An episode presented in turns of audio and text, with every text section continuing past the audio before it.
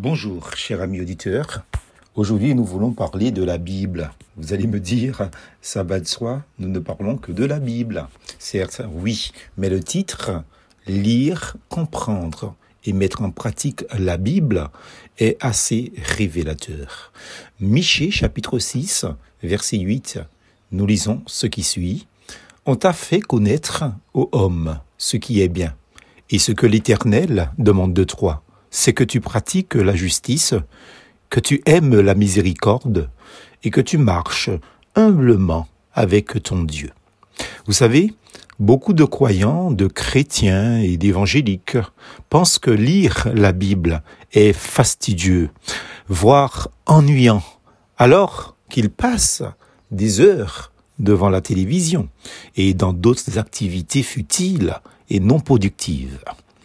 Résultat, ils ne lisent pas convenablement la Bible quand ils la lisent, ou ils ne la lisent pas du tout, mais ils sont les mieux placés pour connaître, pour savoir et interpréter la parole de Dieu. D'autres argumentent euh, concernant la volonté de Dieu, euh, en fait que prétexte que la Bible est difficile à comprendre par le commun des mortels. Mais l'écrivain humoriste Mark Twain a écrit cela.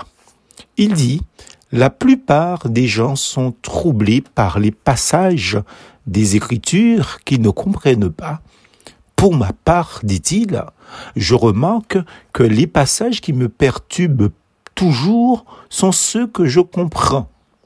Oui, bien des passages de la Bible peuvent nous sembler obscurs, difficiles, incompréhensibles même.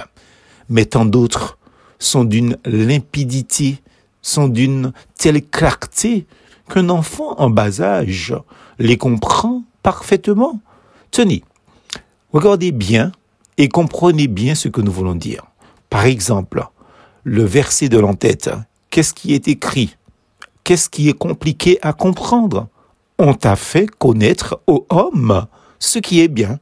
Et ce que l'Éternel demande de toi, ben, c'est que tu pratiques la justice, que tu aimes la miséricorde et que tu marches humblement avec ton Dieu.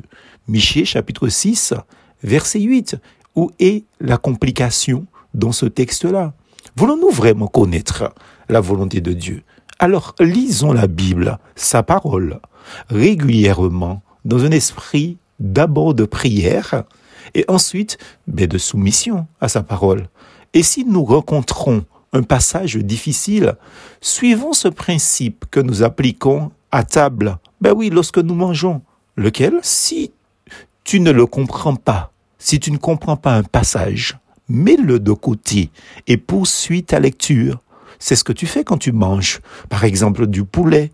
Tu mets bien les os sur le bord de l'assiette et tu continues à manger la chair tendre du poulet.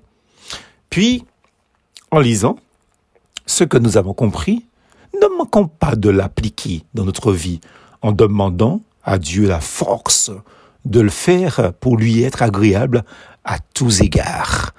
Évidemment, nous avons vraiment l'occasion là maintenant de dire pour cette, pour ce projet plutôt, plus force en Jésus.